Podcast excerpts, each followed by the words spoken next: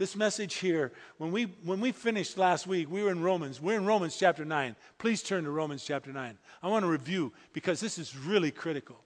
When we finished Romans last night, last week, I didn't know, I didn't have a clue of what was, good, what was lying ahead of us. But from verses 22 to 29, there are going to be some truths mentioned that, that you, I think, have asked your heart before why, and, and you've never really had the answer. Maybe you have, but if you have not, I want to give you, by the Word of God, the answer to one of the most amazing questions that anyone might ever have, and that is why? Why in the world did God allow sin to come into the earth the fir- in the first place? Wouldn't it have been a much simpler situation had he stopped Satan from tempting Eve. She didn't eat of the fruit, nothing would have happened, and everybody would have been saved and, and wonderful ever since. But that's not the way it works. And it didn't work for a reason. And this place in Scripture answers that of all the places. And it's an amazing place. The questions that Paul is making Actually, he is speaking to the Jewish nation, he's speaking to the Jews, but in essence, he is speaking to all of us. You really need to see that. You need to break it down to see what the Bible is saying to you at that particular time. Yes, he is speaking to the Jews in Rome, but he is also speaking to us today.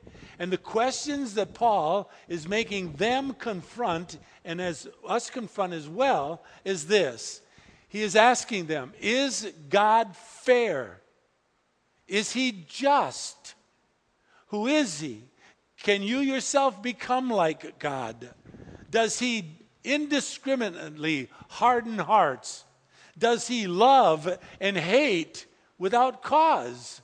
Just as he did Esau and, and Jacob before they were born. He said, Jacob I loved, Esau I've hated. How can he say such a thing? By the way, when Scripture talks about hate and love, you must remember this. God does not mention hate like we think of hate humanly. When God says he hates Esau, it meant that God did not find favor with Esau. And when he said he loved Jacob, it means that he found favor with Jacob. And the favor that he found with Jacob and not with Esau was with Jacob came the line of Jesus Christ. That's why he said, I love Jacob and I hate Esau. He didn't hate Esau, he just didn't find favor with Esau. Favor was found with Jacob. And in the other way, when, when God's when scripture says that God hardens the heart. As a matter of fact, you're in Romans chapter 9 right now. Take a look and let's remind ourselves of verse 17. You remember verse 17? The scripture says to Pharaoh, remember? For this very purpose, God's saying, I raised you up to demonstrate my power in you so that my name might be proclaimed throughout the whole earth. So then, verse 18. He has mercy on whom he desires, and he hardens whom he desires. And when we mentioned that last week, the Bible does not indicate at all in Exodus that Pharaoh's heart was hardened by God. We learned through Exodus that Pharaoh hardened his own heart. And so when the, when the, when the scriptures speak of hardening a heart, we've got to remember that that simply means that God moved in the life of Pharaoh and forced Pharaoh to do what was already in his heart. He works on his timetable, his meaning God's. And so he simply moved in the life of Pharaoh to make Pharaoh do what Pharaoh was going to do anyways. That's what it means when it talks about hardening a heart. So we can't just haphazardly say, well, God loves some people and hates others. No, He finds favor with some people and not with others. And God doesn't harden a heart so that you might not respond to Him. No, He just forces you to reveal what is in your heart, anyways. So that, that is a a bad rap, quote, quote unquote, if you might say, about people think that don't understand Scripture about our God. I'm going to teach you another most marvelous thing about God when it comes to talking about uh, preparing a, a place for destruction, as it mentions here in verses 22 to 29. And so the question that Paul is making you and me and the Jews and the people in Rome confront is simple. It's a simple premise. Do you trust God? Maybe better, can you trust Him? And Paul is saying, absolutely. Let's take a look. Chapter 9, verse 6. It's not as though the Word of God has failed, has it? He asks. He says in verse 8, Who are the children of God's promise? Is it Sarah, Rebekah, Jacob, or is it Hagar, Ishmael, Esau? Verse 14, he says, There is no injustice with God, is there? And then he answers the most strongly phrased negative that can be put in the Greek language. May it never be, he says. He tells us in verse 15 that God's going to have mercy on whom he'll have mercy, and he will have compassion on whom he has compassion. And then he tells us in verse 16, it doesn't depend upon us. No, everything depends upon our God. That is, can you trust him? And then verse 17, he says, as we just read about Pharaoh, all of this was done to show God's power and to proclaim the name of God throughout the whole earth. That's the purpose you and I live, by the way. The purpose you and I draw breath is to proclaim the glory of God in and through our lives. And that should be something you and I strive for in every waking moment that we live to represent our Lord. Ultimately, you and I are to, display His power in this world in which we live. And I drew out a wonderful verse uh, that's not really relevant to where we're going today, but it is to this statement. In Zechariah chapter 4, verse 6, the Lord God says, It's not by your might, nor is it by your power, but it is by my spirit, says the Lord. When people begin to see Christ in you and in me, that's when we're on our way to real maturity in our faith. So, Paul begins by asking, or really declaring, another rhetorical statement in verses 22 to 29, some of the greatest verses you'll ever study about the character of our Lord. He begins by saying, What if God? He wants to make them think, wants to make you and me think. Let's read verses 22 to 29 and then I'll try to explain as best I can what all the glory that is found in these wonderful verses. Paul begins by simply asking a rhetorical question What if God, verse 22, although willing to demonstrate his wrath and to make his power known, endured with much patience vessels of wrath prepared for destruction? And he did so in order that he might make known the riches of his glory upon vessels of mercy, which he prepared beforehand for glory, even us, whom he also called, not among Jews only, but also from among the Gentiles. Now he's going to quote verses 25 through 29, two places out of Hosea and two places out of Isaiah about the Jewish nation. Look what he says. He says in Hosea, verse 25, I will call those who are not my people, my people, and her who is not beloved, beloved. And it shall be that in the place where it was said to them, You are not my people, there they shall be called the sons of the living God. And Isaiah calls out, calls out excuse me, Isaiah cries out concerning Israel Though the number of the sons of Israel be as the sand of the sea, it is the remnant that will be saved. For the Lord will execute his word upon the earth thoroughly and quickly.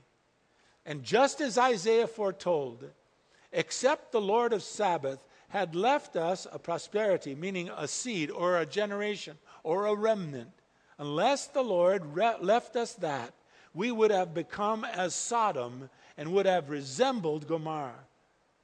Let's pray. Father, please teach us. Move me aside, I beg of you, Lord. Oh, please, Father, I beg of you, please do not let me interfere with what you want to say to each and every one of us here this morning. And Lord, I want to thank you for the the blessings that you bring our way. Father, as it says in the book of Psalms, would you open up our eyes so that we might behold wonderful things from your law?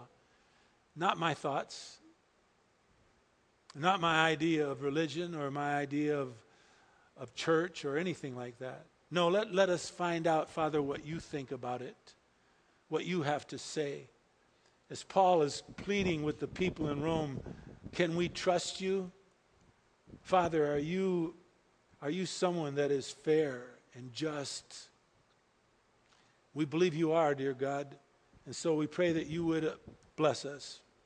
Let us hear from you this morning, I pray, in Jesus' most precious name.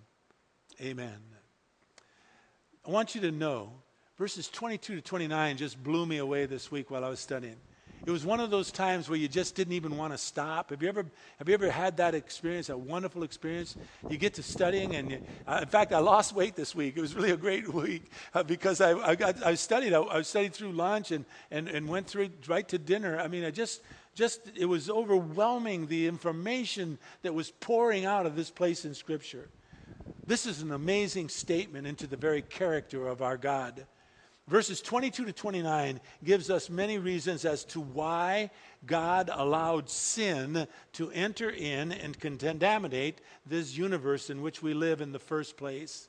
Now, if you've ever wondered that question, which I have, and I've had people ask me over and over and over again, and now I have a very, very wonderful place to turn them and try to show them what the Bible has to say about this, but this, about this issue. So here is the answer, but I wonder if you'll agree with it. First and foremost, verse 22, one word. You got to pull out one word and one word only because it's critical. It is the word willing, W I L L I N G. It is in the Greek uh, a very stronger word than in the English language. In the Greek, it carries the idea of a proposed intent, something, in other words, that God was willing to or determined to, or that He gave complete consent to allow sin into His creation. Now, why He does that did not make sense to me, except that I knew this, and we studied it last week out of Isaiah chapter 55, verses 8 and 9, when God says, My thoughts, they're not your thoughts.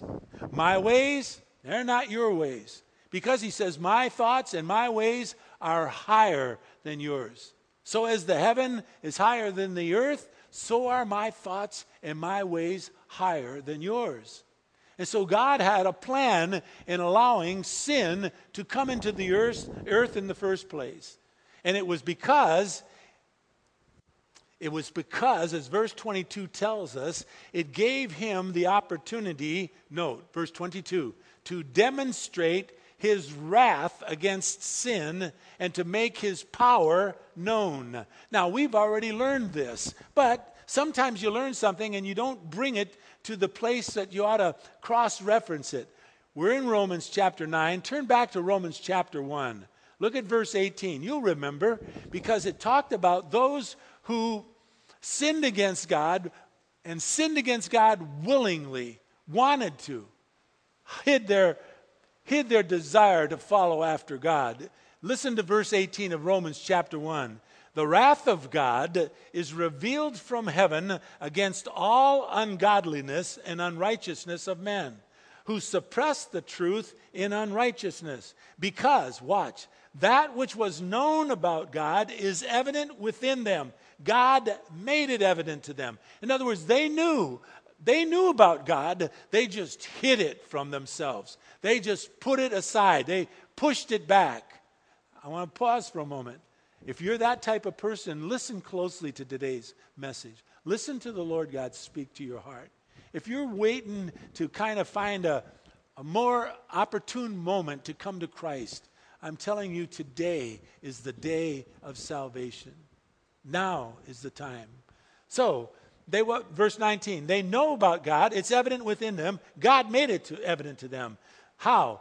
Verse 20, since the creation of the world, his invisible attributes, his eternal power, his divine nature, they have been clearly seen and they have been understood through what was made so that they, they meaning those that suppress the truth, They're without excuse. They have no excuse, he says. For even though, verse 21, they knew God, they didn't honor him as God. They didn't give him thanks, but they became futile in their speculations, and their foolish heart was darkened. Now, if you want to have an, a time, read the rest of, of chapter 1 um, when you have the time to see what he has to say about God giving them over to their sin. You see, God, if we go back to Romans chapter 9, God is glorified in displaying his wrath and his power against sin just as surely as he is glorified when he displays his grace, his mercy upon those of us that come to him by faith. Because both of these attributes, his, his wrath as well as his grace, display his divine nature and his character. And so we see the fullness of God. God's anger and vengeance is poured out upon sin. That is the truth of the Word of God. Just as surely as God's grace and mercy is poured out upon those of us who come to Him by faith. Both the same. Both display His majestic divine holiness, the very essence of this God whom we love, who Paul is trying to convince the people that they can trust this God. So sin enters into the world. The reason being is to make our Lord's power known and his judgment real of sin. Now, where do we see that? Well, you see it in a lot of places, but probably the most evident is at his second coming. Turn with me, hold your place here, into the last book of the New Testament, the book of Revelation, and turn to the 20th chapter, please. It's at the great white throne judgment seat of God where every soul is going to be judged by God and in a display of his divine majesty and his divine power over sin and how he will glorify those in grace. Watch. John writes in verse 11 of chapter 20 of the book of Revelation, he says, I saw a great white throne, and him who sat upon it from whose presence earth and heaven fled away. Now, can you imagine the power of this God? The presence of earth and heaven fled from him. No place was found for them. And then John writes in verse 12 I saw the dead, the great as well as the small, standing before the throne, and books were opened, and another book was opened, which is the book of life. Stop for a second. If you want your name anywhere, it's in the book of life. You want your name written in the book of life. And we're going to explain to you how you can have that done. But there are two books open there's a group of books, and there is also the book of life. Let's read again. Let's, let's, let me read verse 12, start it again. I saw the dead, I saw both great as well as the small, standing before the throne. Books were opened, and another book was opened, which is called the book of life. And the dead were judged from the things which were written in the books, not the book of life, but the books according to their deeds. In other words, according to the things that they have done. All right? Now, John says in verse 13, the sea gave up the dead which were in it, and death and Hades also gave up the dead which were in them and they were judged, every single one of them, according to their deeds, according to what they have done. And death and Hades were thrown into the lake of fire. This is called the second death, the lake of fire. Verse 15. Here's why I want your name in that book of life. Mine, too, by the way. If anyone's name was not found written in the book of life, that person was thrown into the lake of fire. Don't go away. Turn back to chapter 19 in the book of Revelation for a minute, and I want to show you the glory of God when He comes to judge sin. And now we're going to see Jesus Christ in all of His glory, riding out of heaven in a white horse with, a, with His robe d- still having blood stains on it that he had, that he had taken upon the cross. Watch. I saw in verse 19, verse 11, I saw heaven open up. Behold, a white horse, and he who sat upon it is called faithful and true. And in righteousness he judges and wages war. What is he judging and waging war? Against sin, against those people we read about just a little while ago in Romans chapter 1, verses 18 to 21. 18 to 21. Those people who knew better but denied the Lord. So he's coming out and he is going to wage war. Look, verse 12. His eyes are a flame of fire, and upon his head are many diadems. That means he is Lord of lords. He is the ruler of rulers. And he has a name that is written upon him which no one knows except himself. He is clothed with a robe dipped in blood. That blood was shed for the forgiveness of sin and his name is called the Word of God. It's Jesus. He's riding out of heaven on a white steed to judge and to wage war against sin. And who is riding with him? Oh, next verse. The armies, that's us, which also are in heaven, clothed in fine linen, white and clean. We're following him on white horses, that's us. I swore that I'd never want to get on a horse again. That's not true. I want to get on a horse up there. The last time I was on a horse was on a vacation in Montana. It was on our first day on vacation. We were riding out, and my horse went left and I went right. And I broke two of my ribs. it was funny. When I fell, the first thing I did was look up and say, Who saw me? It was so funny. I just, it was funny. And then I, it was very sore. But, anyways, We'll be riding out of heaven with him. We're clothed in fine linen, white and clean. And from, verse 15, from his mouth will come a sharp sword, so that he, with it, he may smite the nations. He will rule them with a rod of iron. He will tread the winepress of the fierce wrath of God the Almighty. And on his robe and on his thigh has a name written King of Kings and Lord of Lords. Folks, that if we were a Pentecostal church, you'd be laying on the ground now. We'd be flapping around, hallelujah. That's some of the greatest words in all of Scripture. He is coming out of heaven to judge the world of sin. And that is a part of His glory. That is a way that people can see He is exactly who He said He is.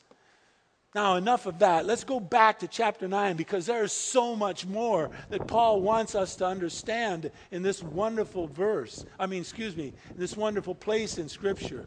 In verse 22, we are told he has endured with much patience our Lord shows again his patience towards those who are putting off coming to him for salvation. Remember last week in 2 Peter chapter 3 and verse 9, we said that the Lord is not slow about his promises, as some count slowness, but he is patient towards you. He does not wish for any of us to perish, but for all of us to come to repentance.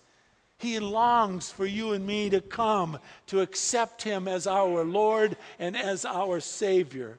Now, in verse 22, the Greek verb here is, is so, so important. I've heard so many misstatements about God wanting to send people to hell. I will prove to you by Paul, not by me, that that was never God's intention. Ever, never. Look at verse 22 again and listen to this statement. This has been prepared, this place has been prepared for destruction. Prepared for destruction in the Greek language is in the passive voice. Why is that important? It relieves God of any responsibility and puts the responsibility of a place prepared for destruction fully upon the shoulders of those who refuse to heed his word and refuse to accept his son. How do I know? Let me show you. Good question you asked. Turn with me, please, to Matthew chapter 25. First book in the New Testament is the book of Matthew. It is the gospel. There are four gospels Matthew, Mark, Luke, and John. Some say that the book of Acts could be a fifth gospel. I don't believe so, but I believe that Matthew, Mark, Luke, and John tell us exactly who Jesus Christ is from different points of view. In Matthew, we see Christ as the King of the Jews. Now, here in Matthew chapter 25, starting with verse 31, Jesus Christ is explaining to the disciples what it's going to be like when he comes back the second time. What we just read out of the book of Revelation. He says, When the Son of Man comes in his glory, he says, All the angels are going to be with him. Then he will sit on his glorious throne, and all the nations will be gathered before him, and he will separate them from one another, as a shepherd would separate sheep from the goats. He will put the sheep on his right hand and the goats on his left. Verse 34. Then the king will say to those on his right, Come, you who are blessed of my Father, inherit the kingdom, note, prepared for you from the foundation of the world. What is this kingdom that has been prepared for the sheep on his right from the very foundation of the world? What is it? You don't have to answer if you if you don't know for sure. I don't want. Uh, let me tell you, so you know, it's heaven. It's the place of glory. That place that has been prepared for the sheep has been prepared for them long ago. He is, even now, we are told in Scripture, He is preparing that place for us. It's, it's going to be beyond description. But this place has been prepared for them since the very beginning of time, long ago. Okay, what, do I, what does that mean? I'll show you in a moment. That place has been prepared for human beings who have come to trust in Jesus Christ as their Savior. In the Old Testament, they looked forward to the Messiah. In the New Testament, we look backwards at him. But both Old Testament and New Testament people come to trust in God by faith. So they ask, Who is these people? He said to them, verse 35, I was hungry, you gave me something to eat. I was thirsty, and you gave me something to drink. I was a stranger, you also invited me in. Naked, you clothed me. I was sick, and you visited me. I was in prison, and you came to me. Then the righteous will answer him, saying, Lord, when did we see you hungry? When did we feed you? When did we see you thirsty and give you something to drink? And when did we see you a stranger and invite you in, or naked and clothe you? And when did we see you sick or in prison and come to you? And the king will say to them, Truly, truly, I say to you, to the extent that you did it to one of these brothers of mine, even to the least of them, you did it to me. That's why we are told to help those in need. That's why we are told to go out and help people. The, what we do for the least of the people or the most or the best of the people, we do it unto the Lord. Okay, what's my point? Look at verse 41 for me and look at it closely. Then he will say to those on his left. Who are on his left? Well, those are the goats. Those are the ones who, who have not chosen to accept him. He will say to those on the left, Truly, I no. So uh, depart from me, accursed ones, into the eternal fire, which has been prepared for who? Prepared for them? Who is it prepared for? Very important to understand because our Lord gets a terrible rap about this. This place was prepared for the devil and his fallen angels. That place called hell was never, ever, ever prepared for any human being. It wasn't prepared for them. Any human being that decides to go to hell is not God's decision, it's their decision, as He taught us in, in, in, in Romans chapter 1. They knew what was right in their heart. They chose in their own hearts to deny the Lord. And in choosing to deny them, they choose to follow after Satan. You see, there is, the Bible's clear on this too, there are but two camps. There are not a lot of religious denominations. There is either a saint or you ain't.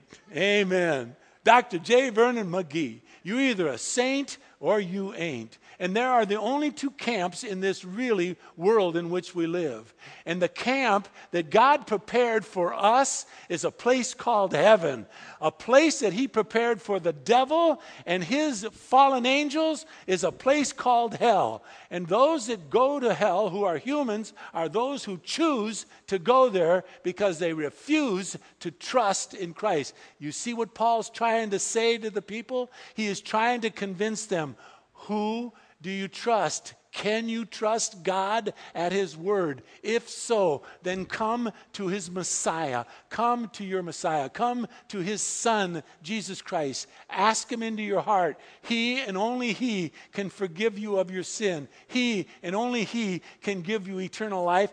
And He has a place that has been prepared for you long ago called heaven and you don't want to go to that place that was prepared for the devil and his angels. Why in the world would anyone choose to go there? That's what boggles my mind. Why people hear the gospel and say, Oh, I want more information. Goodness gracious, folks, you have enough information.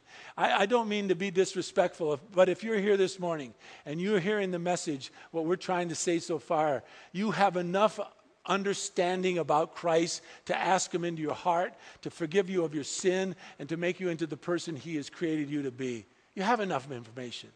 Just don't put it off. The problem with us is we want to put it off. Let's go back and try to finish this up in the next seven minutes, please. E, I'm halfway through. How am I going to do that? I'll do it. I'll try. I, well, I was five minutes late last service. So, hell was never a place that was prepared for mankind. Don't let people get you into a trap teaching, saying to you, well, why would God send anyone to hell? He doesn't. God sends any, everybody to heaven. If you go to hell, you go there on your own choice. Look at verse 23. God allowed sin to enter into the world not only to demonstrate his wrath, to demonstrate his power, but verse 23 our Lord also did it in order that he might make known, watch now, verse 23, the riches of his glory upon the vessels of mercy. Remember in verse 22, there were vessels of wrath, those were non believers, vessels of mercy, that's us, Christians, those who trusted in Christ. He has made ready a place for us that He has prepared beforehand for glory. The primary purpose for your salvation and my salvation is to bring honor and glory to our Lord. He saves us, vessels of mercy. Look, your life, my life, is supposed to be a picture of the glory of Jesus Christ. That's why you and I draw breath. It's not to do grandiose things. Oh, we can, and, and hopefully we will.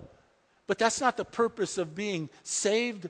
The purpose you and I are to be saved is to show the world out there the wonders of Christ. There are people out there that are dying. They're dying and going to hell. And they just are skipping their way onto hell, and they don't realize how much wonderful things that we have in here how much we have that, that God has blessed us with. And we're to go out in this world in which we live and to show people the wonders of our Savior. It's, it's critical. It's, it's why we draw breath, to be honest with you. You see, we have been saved without, Paul's been clear on this. In fact, let me show you. Turn back to chapter 4. Paul's been very, very clear about all of this. Look at chapter 4 of Romans. He, he used Abraham as his example. We have been saved without any merit, without any work, without any credit on our own. Our salvation comes totally and purely by faith. Look what he said about Abraham. What then, in verse 4 of chapter 4, verse 1, what then shall we say that Abraham, our forefather according to the flesh, has found out? What has he realized? If Abraham was justified by works, in other words, by what he has done, then he has something to boast about. But Paul writes, but not before God. What does the scripture say concerning Abraham? It says this Abraham believed God, had faith in God, trusted God, and it was reckoned to Abraham as righteousness. Abraham's belief, his faith, his trust in God is what gave him his righteousness, just as it does for you and me. Folks, there is no credit that we have for anything that we do to come to salvation. That's why it says Eh, back in the book of Revelation when it talked about the, the books that were open and they were judged by the things that they did because what they did has no merit with God. What has merit with God is when you and I trust in Christ by faith and faith alone. That's everything. And as he says in verse 24, are we back in Romans chapter 9, verse 24? it, was, it was for whom he called, not only among the Jews, but also the Gentiles. In other words, it's a universal call to mankind for God's grace, all given to us through faith. Now, let me see if I can finish this up. The two quotations come out of Hosea and Isaiah. Um, it shows that Israel's unbelief and rejection of the Messiah fit what the prophets had predicted. Paul declares in verse 25 a quotation out of Hosea chapter 2. Let me, put, let me read it to you. Verse 25. Paul writes, I will call those who are not my people, my people, and I will call her who is not beloved, beloved. To fully understand what Paul is saying in Hosea, you need to understand Hosea. Let me see if you know about Hosea. Hosea is in the Old Testament. It's, uh, it's you know, golly, how do I explain where it is? It's, it's, it's right near, um, it's right near the, the, when the New Testament begins. Find Hosea, find it. Um, let me read to you out of Hosea. In Hosea chapter 1, verse 2, the Lord God spoke to Hosea. Hosea was a prophet of God. And the Lord said to Hosea, Go take yourself a wife. And Hosea said, Yeah, all right. He says, Go take yourself a wife of harlotry. Huh? What'd you say, God? I'm to take a wife out of harlotry. Really? Yeah.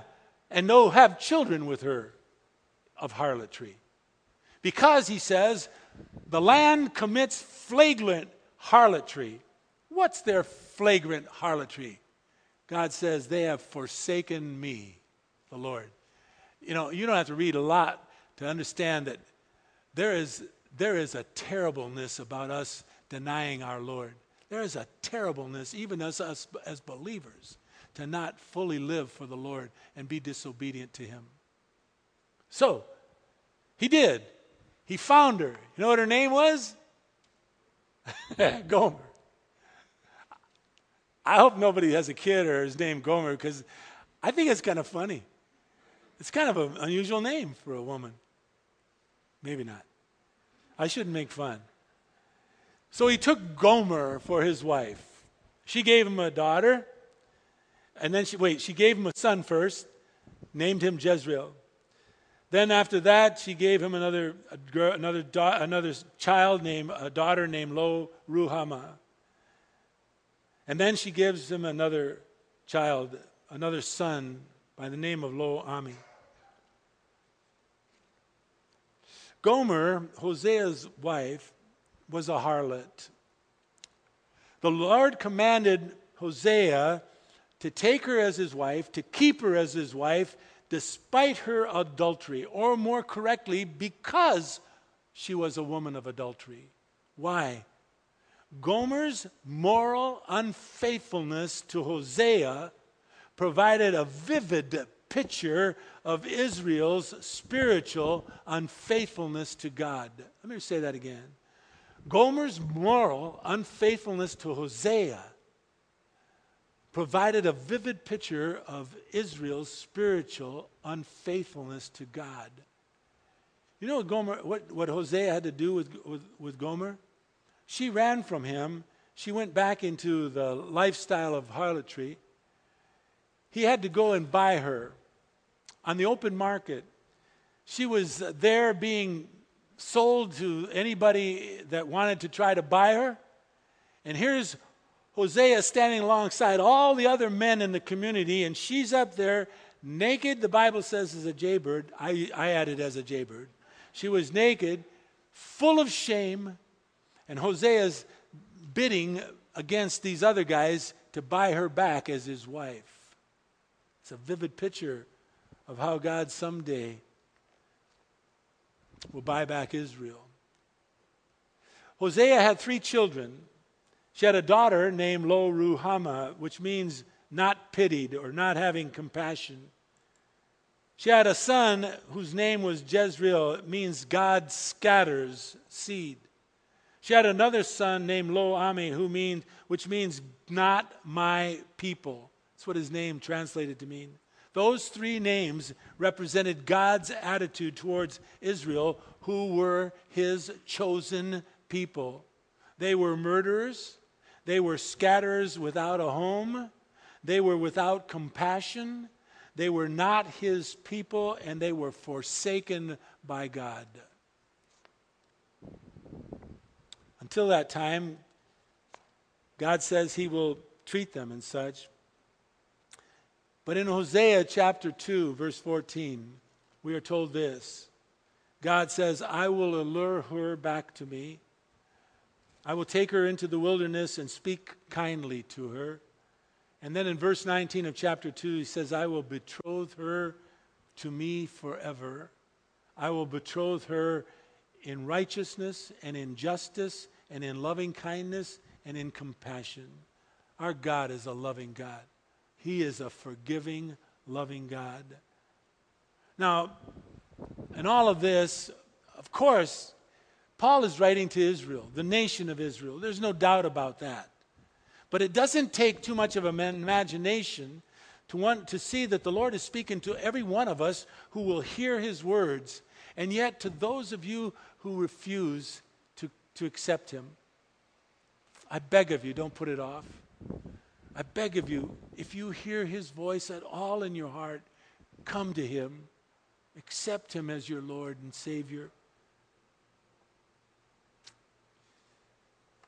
The warning to us as a church is pure and simple. Don't take for granted what, what we have. And don't let the world don't let the world try to mold us into what they say God is without us really understanding who He is. He is a loving, kind, and gracious God. He doesn't send a soul, not one person, to hell. Hell is a place that a person chooses because they choose not to follow what they already knew in their heart was the right thing to do, and that was to come to Christ. If you're here this morning, today, I'm already four minutes late. Please forgive me. Today is the first day of September. Perfect day to remember. My day was March the 12th, 1973, I accepted Jesus Christ as my Lord and Savior. Today, September the 1st, 12, let's give 20. It's 19, but let's say it's 1220. Easy to remember. Of the year 2013. Now, it's, some say you should have an altar call. I, I, I don't know. It's not critical. What's critical is what's in your heart. What, what do you feel right now? For those of us who know we know the Lord, our job and our task is simple. Let's represent Him best we know how in this world in which we live. Let's, hey, David, let's glorify our Lord. Let's, let's just love Him and just represent Him the best we know how. For those of you here who you don't know for certain that you've ever asked Christ in your heart, it's not a big thing you have to do. Just ask Him, forgive you. Please forgive me my sin. Please make me into the person you want me to be. We'd love to, as a church, help you grow in that walk. We'd love you to become the man, the woman, the person of God that God's called you to be. And we'd love for you to help us grow, become the men and women that we ought to be in Christ. I'm sorry I went late. Six minutes, I owe you. Um, but yeah, he is, isn't he? She said, It's okay, God's worth it. I agree with that. Um, let's close in prayer. If any of you have come to Christ and you want to talk to me at all, I'm here. I'll talk to you. I'll just be seated right here on this step.